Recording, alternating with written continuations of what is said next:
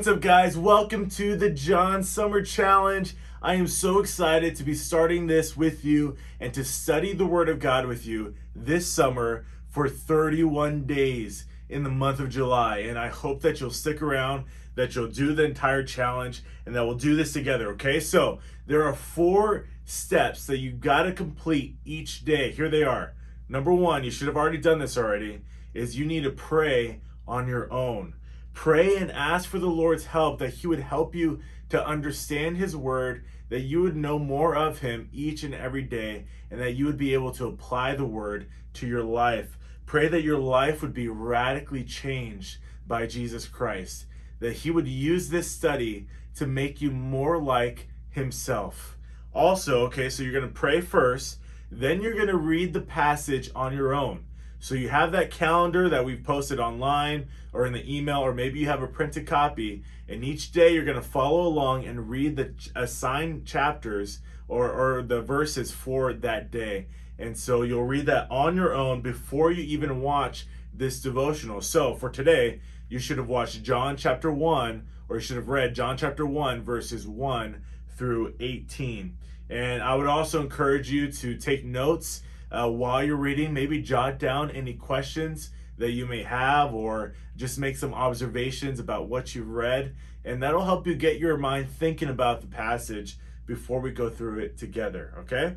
And then, number three, after you pray, after you read on your own, then you're gonna watch these devotionals and we'll go through it together. Um, and uh, you'll come here, we'll talk about the passage, we'll do a quick overview. I'm not gonna hit on every single thing that is in John, we can study the book of John for years and years and years and never reach the full depth of it. We can always be picking out things for the rest of our lives, but uh, what we're trying to do is go through it really quickly in a month and just pick out the main points and cover the main points that the Apostle John is talking about. Okay? So you'll pray You'll read, you'll watch these devotionals, though I'll try to be short.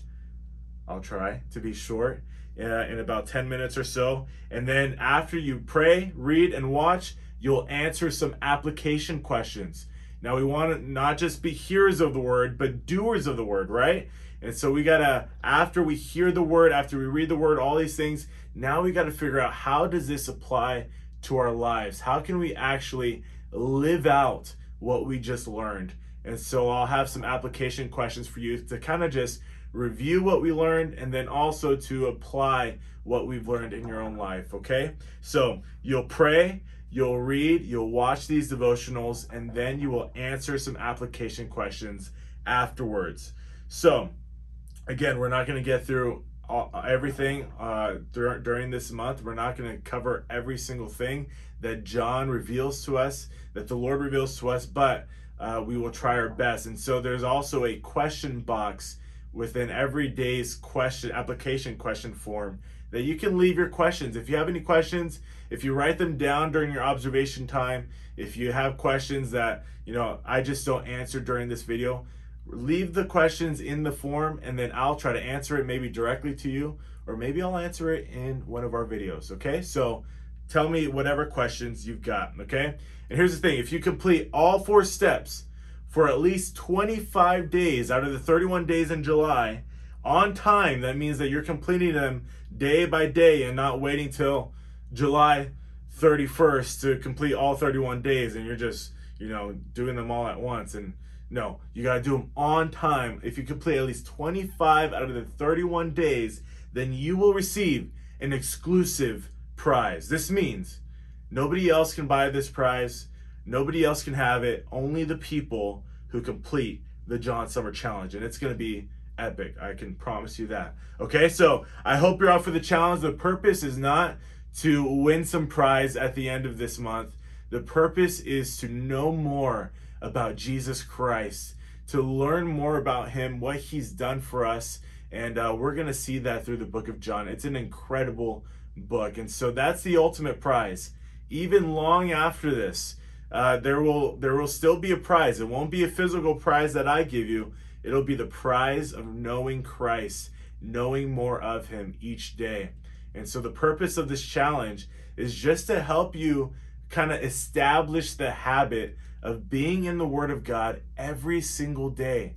That you can read God's Word every day, that you can find time to be in God's Word every day. And so maybe the prize will motivate you to find some time to make it work.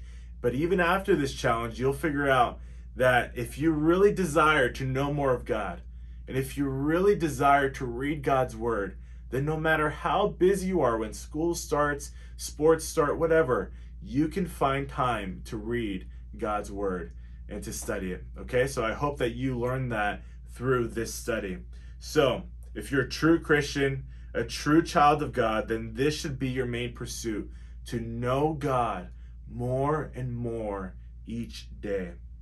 Um, okay, so let's start. Okay, for some of you eighth graders, you have been around since our very, very first summer challenge uh, with me. We went through Proverbs, and then we went through Mark, and now we're going through the book of John, which I'll tell you, I love the book of John. In fact, it might be, it, it is my favorite book in the entire Bible.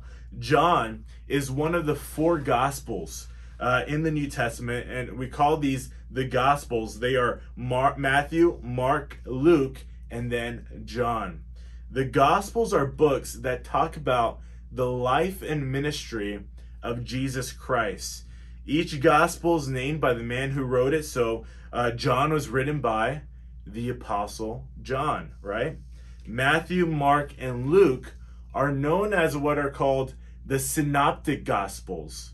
Now, that means that they give a general summary or a survey of Jesus's life, okay? They try to give you a, a general summary of his entire life and ministry here on earth. Now, Matthew, they each focus on a different aspect of God or try to prove something about who God is. And so Matthew chooses to focuses on Jesus as king. His whole goal is to say Jesus is the Messiah. He is the king. Uh, Mark focuses on Jesus as servant. Remember Mark 10:45 in our last challenge? For even the Son of Man did not come to be served, but to serve and to give his life a ransom for many. So Mark chooses to focuses on Jesus as being the servant and that is an awesome thing to know that God came to serve. And how much more then should we be servants ourselves? Luke then focuses on proving that Jesus is a man, that he was fully man, the perfect man, the God man. And so he sets out to prove that point. But why I love John, one of the reasons why I love John is because John is so different than all those three other gospels. John instead chooses to focus on Jesus as the Son of God. Jesus as the Son of God. It is only in John where Jesus explicitly is identified as God, with God. You'll notice this right from the beginning. Unlike the other Gospels, John doesn't start off by telling uh, the birth of Jesus Christ. He doesn't start off by explaining Jesus's genealogy like maybe Matthew does. John goes back even further, way, way back, way back. John goes and begins the gospel with this chapter 1, verse 1 In the beginning was the Word, and the Word was with God, and the Word was God. Boom. Awesome. He goes way back to the very beginning to explain who Jesus is. And you'll see that the Apostle John, throughout our entire study, as we read uh, his book, he wastes no time, he wastes no ink. John uses an economy of words, he uses the minimal amount of words while communicating the richest, most important truths. John pulls no punches. He gets straight to the point, and I love this gospel because it is so theologically rich. It tells us so much about who God is, about who Jesus Christ is. And it is also so unique. You'll notice as you read the Gospels, you'll notice that a lot of it is the same stories about Jesus, or it tells about the same events in Jesus' life and ministry. But John is unique. John has 90%, 90% of the Gospel of John is unique. That means it's not found in Matthew, Mark, and Luke. It's only found in John. And so I'll add just one more reason why I love this gospel.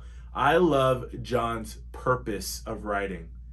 John has an amazing and clear purpose of why he writes this gospel and it's in John chapter 20 verses 30 through 31 and this is these are verses that I would want you to memorize and remember as we go on through this study because we need to remember why is John writing this gospel? Well, he says it. John 20, 30 to 31, he says, Therefore, many other signs Jesus also performed in the presence of the disciples, which are not written in this book, but these have been written so that you may believe that Jesus is the Christ, the Son of God, and that believing you may have life in his name. That is an awesome purpose. And that is my prayer for you as well that you would see that Jesus is the Son of God and then you would believe in him. And by believing, you will receive eternal life.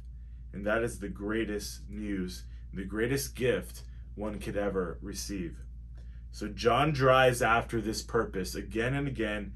We'll see that throughout every passage that we study together especially today. Today, you should have read John chapter 1, verses 1 through 18. These opening 18 verses are so important, and basically, they sum up the entire book of John. They sum up exactly what John is trying to prove uh, throughout his entire book. Right here in the first 18 verses, sums it all up. John wants you to know and believe that Jesus is what? Truly God. That he is the Son of God. And if you believe in him, you can have life in his name. And I want to split up our passage quickly into three parts, okay? Don't get on me for this one being a little bit longer because we had to introduce the book of John, right? So give me some slack. Number one, in verses one through five, Jesus is the divine word. Jesus is the divine word. What does it mean that Jesus is the word? Now, you might be confused with that. This book and every New Testament book is written in what language? it was written in the Greek, right? And so when John says Jesus is the word, the Greek word for that word is logos. So he is saying Jesus is the Logos. And in Greek philosophy, let's do some history here now. So we really need to understand this. In Greek philosophy, the term logos, can you say that? Logos was used to sum up all the efforts and ideas of the power and purpose of human life. Basically, people back then were saying, what is the Logos? What is the power and purpose behind all of human existence? Why are we here? Who created all this? What is the purpose? What is the Logos? And knowing the meaning behind this powerful word, Logos, knowing that people refer to the purpose of life as Logos, John says, straight from the beginning, straight to the point, Jesus is the Logos. And that is a powerful statement. Jesus is the Word. Jesus is the power and the purpose behind human existence. This is to say, Jesus is God. Right from the beginning, John states exactly what he's trying to communicate throughout his entire gospel Jesus is God. It says first uh, in the beginning was the Word. This is to say, in the beginning was God. John saying that God is eternal. He's pre existent. God existed before anything and anyone. In the beginning, God. That's it. God. It was just God. So he was the one who created everything. He created the entire universe. He created you and I. So we can deny all those Big Bang theories, all that nonsense. There must be a creator, and that creator is God. That creator specifically is Jesus. Jesus is the creator. And so we learn that from the very beginning of John. Jesus is the creator. He is pre existent. He existed before all things.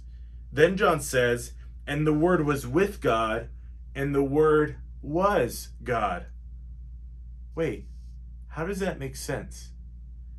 If the Word is God, how can the Word be with God? God is with God. And this is where we remember that theological term called the Trinity, right? This is talking and referring to the Trinity. God is three in one, meaning there is one God made up of three persons the Father, the Son, Jesus, and the Holy Spirit. And this is referring to that very truth. All three persons make up one holy God. And we can spend many years talking about that and explaining the Trinity and trying to understand it. But you you understand it well enough, I think. Okay, so three persons, one God. Jesus is one of those persons, and the word is referring to Jesus specifically and is saying Jesus is God who has always been God from the very beginning, along with the Father and along with the Spirit. All three existing one perfect and holy God from the very beginning, before anything was created, before you and I were created, before anything else. It was God, three in one. And there he is, Jesus, the divine word. Awesome, right? Next, number two, Jesus is the proclaimed word. Jesus is the proclaimed word in verses 6 through 13. And all I want to focus on or say in this section is that many people have and will continue to proclaim the name of Jesus Christ. They will continue to preach Jesus Christ and Him crucified. And one of those people who dedicated his entire life to preaching about and preparing the way for Jesus Christ is John the Baptist. John the Baptist. And I love John the Baptist as well. He's different from John the Apostle. John the Apostle wrote this book, wrote the Gospel of John. And now John the Apostle is writing about John the Baptist. John the Baptist, who I call the grasshopper eater pointer finger. Say that fast. Grasshopper eater pointer finger. He is. His diet was wild honeys wild honey and grasshoppers. Basically, he would eat locusts, which are basically grasshoppers. And he was always using his pointer finger to point to who? To Jesus Christ. He did not want anybody focusing on himself. He was always born for this purpose and dedicated his life for this purpose to point to Jesus Christ, the coming Savior, to prepare the way for him to tell people that there is a Savior coming. His name is Jesus Christ, and he has come to take away the sins of the world. He says, Behold, the Lamb of God who takes away the sins of the world. John the Baptist dedicated his life about the Savior who was to come, Jesus Christ, preparing the way for him. And the other thing that our passage reveals to us is that there are only two responses to this message, right? Number one, some believed in him and became children of God and will receive eternal life with him in heaven forever. That's the first response. Or some rejected him In fact, many people do reject him. It's easy to reject him. You don't have to do anything. You can ignore this gospel, you can ignore the message, and you can live your own life. And that is what many people do on the wide path that leads to destruction, isn't it? It is the narrow path that leads to eternal life. Few find it, few will walk on it and choose to follow Jesus. But on the wide path, many people reject him and they will live in eternity in hell apart from God. You either follow God, choose to give your life to Christ, or you reject him and live apart from him forever. And the question we'll keep asking is which one are you? How have you and how will you respond to Jesus Christ and his message through his word, even today? Lastly, number three, Jesus is the incarnate word. Jesus is the incarnate word. You know, like when you go to the 4th of July or you have a party and you have carne. What is carne? Carne is meat, flesh. Jesus is the fleshy word. Perhaps the most profound statement in all the Bible is found in verse 14. It says, And the word, Logos, became flesh. Flesh. And he dwelt among us. And we saw his glory, glory as of the only begotten from the Father, full of grace and truth. This God, Jesus Christ, who has always existed, who created the entire universe, who created you and I, became a man, a human being like you and I. This is the sweet truth of the gospel.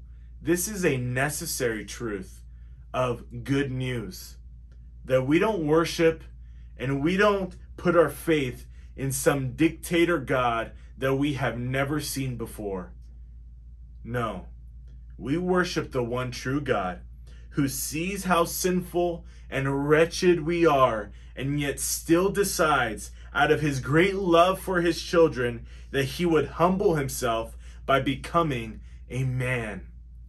Colossians 2 9 says, For in him the fullness of deity dwells in bodily form that is to say, truly God and truly man at the exact same time. The living God, the creator of the universe, enters time and space and becomes a man like you and I. Why would he do this? Why would he humble himself in this way? It is in order to save lost sinners like you and I. We deserve what? Hell because of our sins. Because we've gone against a holy and righteous God. Our relationship with God is broken. But Jesus comes as a man in order that our relationship with Him might be restored, that we can know God truly. Jesus lives the perfect life that you and I could never ever live. And even though he's perfect, he was treated like a criminal and ultimately hung on a cross. It was there that Jesus, the Word, the Logos, God, willingly gave up his life and endured the full wrath of God on himself for every sinner that would believe in him. Three days later, Jesus raises from the dead, defeats death. He offers new life to you today.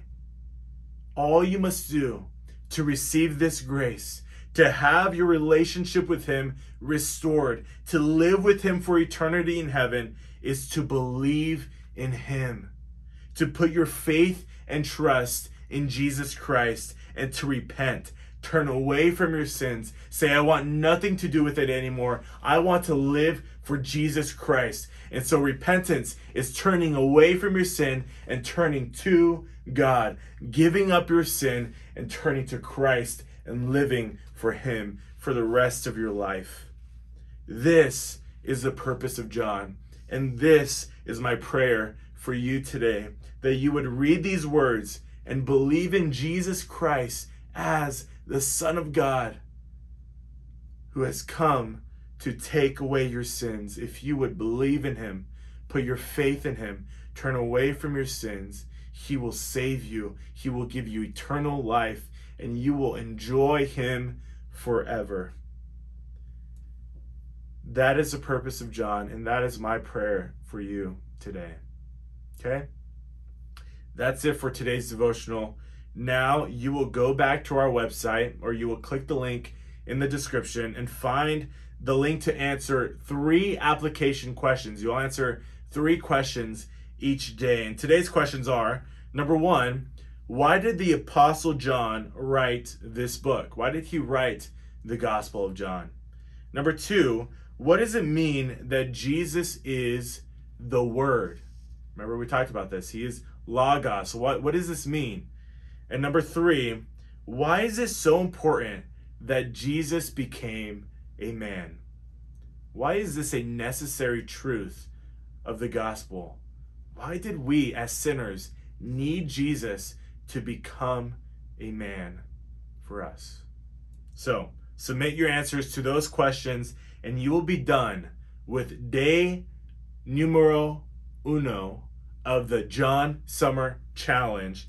And uh, it'll be great, okay? So, thanks for sticking with me today. Tomorrow will be great. See you then. Bye.